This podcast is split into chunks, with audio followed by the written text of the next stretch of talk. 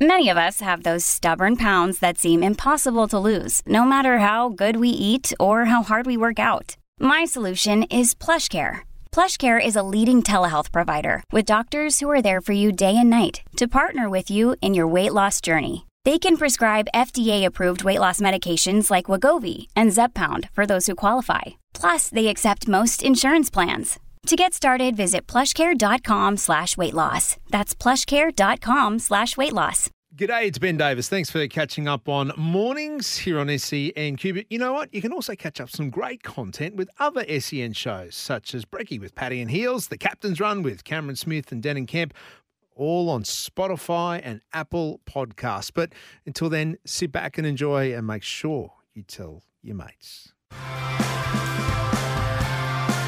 Gonna burn your name right across the sky, so I never forget what... A little bit later in the program, we'll hear an interview, part of an interview that Patty and Heels did this morning with Kevvie Walters just after 7:30. So if you missed Breakfast with Pat and Heels, Kevvie Walters was on the show. So just after 11, we'll replay part of that interview. If you want to hear the full interview, you can go to the SEN app and have a listen on that, or to Spotify, look for Breakfast with Pat and Heels, and the interview with Kevvie Walters. We'll play part of that after 11 o'clock this morning. So that is a great chat. Kevvie speaks about a whole range of things. So we'll play part of that after 11 this morning. You can hear the whole interview by downloading the SEN app or going to the SEN SEN website. 13 13 55 is the open line number, or 0467 736 736 is our text number. Your Norm Smith medalist and your Clive Churchill medalist for the grand finals this weekend, and into the draw for a couple of tickets to see the Australian women's team take on the West Indies next Thursday at Allan Border Field. If you can successfully tip the Norm Smith and Clive Churchill medalist, MEGT, helping women kick their career goals in the trade industry. And the Australian women's team is back home after a really busy time. It seems to me they've been travelling around the world playing plenty of cricket, and they've got the West Indies coming up starting on Sunday. The Combank T20 International Series begins at North Sydney Oval on October 1 and 2. That's Sunday and Monday. And then back here at Allan Border Field next Thursday afternoon for the final game in the T20 Series. And one of those involved in that, and our Queensland legend Jess Jonassen is joining me on the program. Morning, Jess. How are you? Morning. Good, thanks. How are you? Good. Must be nice to be back home playing back in Australia. You've been very busy, you and your teammates. Yeah, definitely. It almost feels like we're just getting busier and busier, but that's a good thing. And I was one of the ones that sort of opted out of the 100 competition over in the UK post-Ashes, so I'm one of the fortunate ones where I had 2 weeks off. Some of them have sort of just gone from one thing into the next. But, yeah, had our first sort of round of WNCL, our domestic 50 over end. And, yeah, that's sort of our last little bit before this West Indies series kicks off the end of this week. Yeah, I saw a bit of that game against New South Wales. Unfortunately, the bit I saw was on the weekend when you got beaten. But it was 1-1, wasn't it, against the Breakers?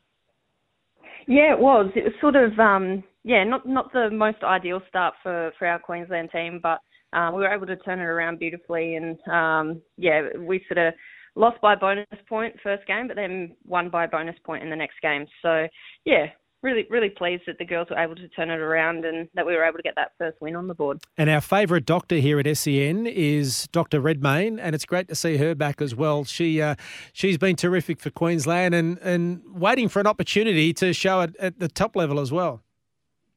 Yeah, absolutely. It's sort of obviously a serious long-term injury with rupturing her Achilles, and it was a bit of a shame because she probably would have been in line or in the frame for the Ashes sort of with the test match, that she'd been batting beautifully and playing really well, and she's one of the best wicket keepers in the country, and to sort of see her be able to be back out on the field, it's where she belongs. She loves it. She had the biggest smile on her face, and rightly so, because any sort of long-term injury isn't ideal, but she's put in a lot of hard work and had some really great support along the way.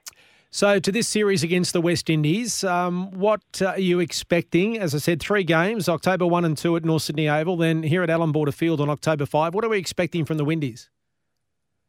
Yeah, look, it's going to be I'm predicting a tightly fought series, to be honest. Hayley Matthews, their captain, she's in some she's in a bit of a purple patch at the moment. I reckon she's in some serious form, and got their veteran in Stefanie Taylor as well, their ex-captain, who's sort of back in and around as well. She sort of missed a few series at different times there. But there's a couple of their unknown girls as well who sort of haven't played too much international cricket but really sort of stood out in their CPL, their local competition over there. So, yeah, it's going to be really interesting. I'm just looking forward to playing a summer series again and some international cricket back on home soil.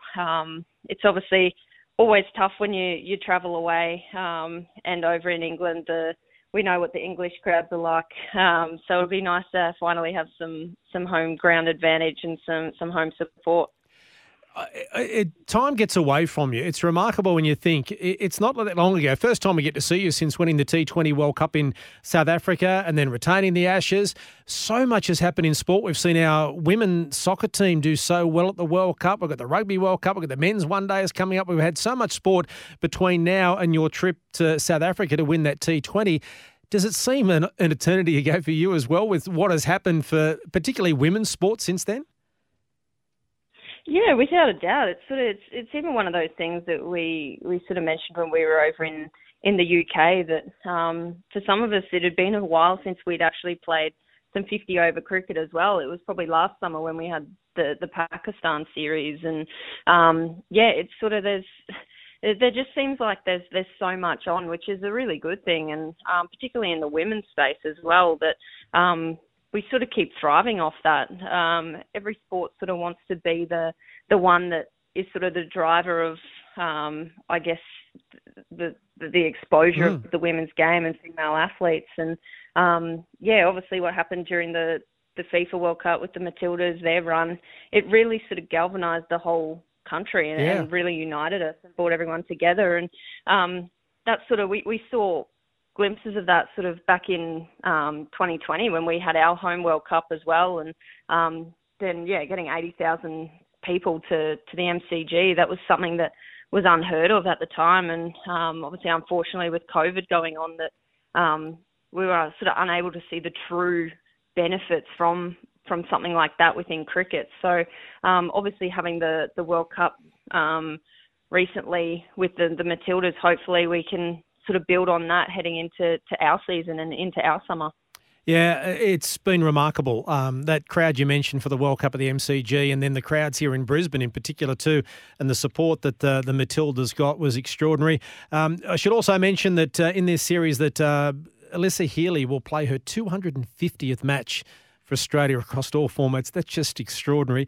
And Megan Schutt will play her 100th T20 match for Australia as well. Just shows how much cricket you are playing, Jess. Just before I let you go, of course, not only your cricket match this weekend on October 1 at North Sydney Oval, of course, October 1's grand final day as well for the Brisbane Broncos and the Brisbane Lions on Saturday.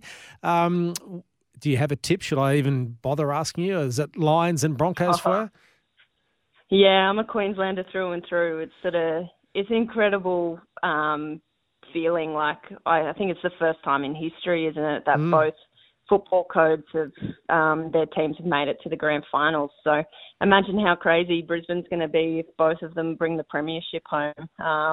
And hopefully that they're still partying come our T20 at AB Field on the 5th, and then having a lazy Sunday for the 50-over game on the 8th as well. So, the more the merrier. So, yeah, go the Lions, go the Broncos. Be careful what you wish for, Jess. I can see it now. Lions and Broncos players rocking up to AB Field on Thursday in sort of a poor state. That might be something that I can see it now. That would be awesome. Thanks so much for your time, and all the best for the summer, and particularly for the fire and the heat, which is not too far away as well. No worries. Thanks for having me. There she is, Jess Jonassen, and you can secure your seats to see some world-class cricket at the Combank Women's International Series. Just go to cricket.com.au/tickets. A break, and we'll come back and we'll talk to Riley Jacks. The Brisbane Tigers take on Souths in the Interstate Challenge on Sunday.